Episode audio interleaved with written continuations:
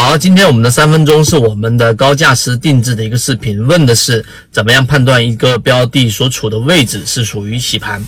好，我们先说第一点，最重要的核心就是你既然认为它这个地方要想判断它是不是洗盘，洗盘这两个字其实是有一个基础的，就认为它是有一个主力，有一个庄家，有一个主观意志来判断它最终的目的是为了上涨。那这一种判断呢，其实是不够准确的，因为大部分标的都没有这样的一个主力，有主观意志的一个资金。但是呢，你换一个角度去思考，更容易贴近到实战，那就是你要判断在这一个中枢的位置，在这一个平台的位置，它是由一个筹码由原来的这个供过于求，但是在一个比较短的时间内，它又会变为供不应求的过程。你想想我说这句话，所以这个时候就切换到第二点了。你应该去理解这个筹码的变化过程，所以我们就呃进入到我们怎么判断它到底是不是这一个变化的过程，或者说大家想判断的这个洗盘的过程。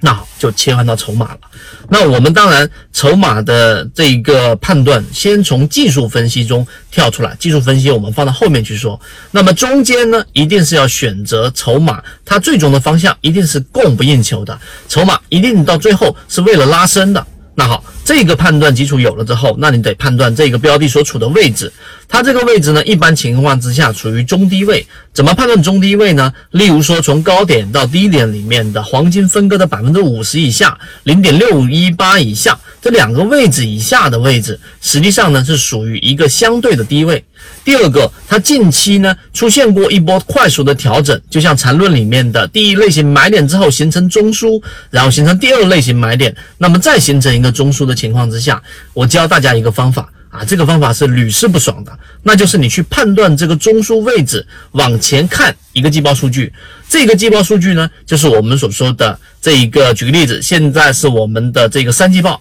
你去看一看二季报的这个散户数据，它减少的这个比例是在百分之十到百分之二十以上的。然后在这个减少比例过程当中，你算出一个大概的一个平均持仓成本，那也就是说，这个地方筹码大幅减少的持仓成本，假设是十块钱。那好，你就得看现在这个中枢距离那个平均成本的这个位置，如果超过了百分之三十到百分之五十，也就它有一个获利空间了。这种情况之下，你要小心啊，这是第一、第二点。那如果没达到，或者是持平，你看上个季报持本持仓成本大概平均成本是在十块钱，那现在就是十块或者十十块这个十一块，对吧？十块零八左右。那么这种情况之下，几乎都是没有获利的。那么这种盘整。大概率就是洗盘，这第二点。第三点，那就是我们在上一节例行进化课里面所提到的技术分析了，就是我们说的这一个震荡里面的过滤器，你得去看一看次级别上的这个震荡，它的这个震荡过程当中的这个中轴与在日线级别的这个中轴是在之上还是在之下。这个判断呢，往往是要选择之上会更好一点，因为在之上的话呢，意味着它大部分的成本都是属于比较高的位置拿到的啊，明白这个意思吗？次级别的中枢的中轴位置与日线级别的中枢的中轴位置相比较。啊，那次级别的中轴是在日线级别中轴之上，这种大概率之上啊，它就是我们所说的这个洗盘，这是第三个我们使用的技巧。这第四个呢，就是还有一个常规的技巧，就是我们用缠论里面的量能去判断，例如说像是日线级别，它形成一个中枢，那么我们要在小级别上看它的整个量能 MACD 的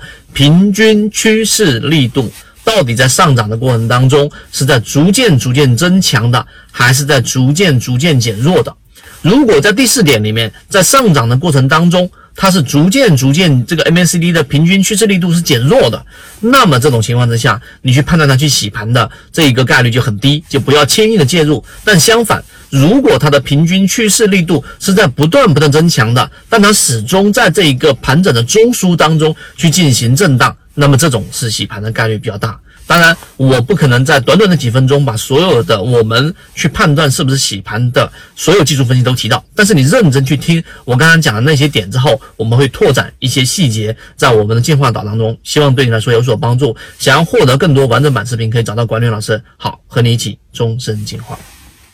交易过程当中没有亏钱的股票，只有亏钱的操作。只有建立完整的交易系统，才能在股市里面真正的去做到盈利。可以直接在缠论专辑的简介找到我。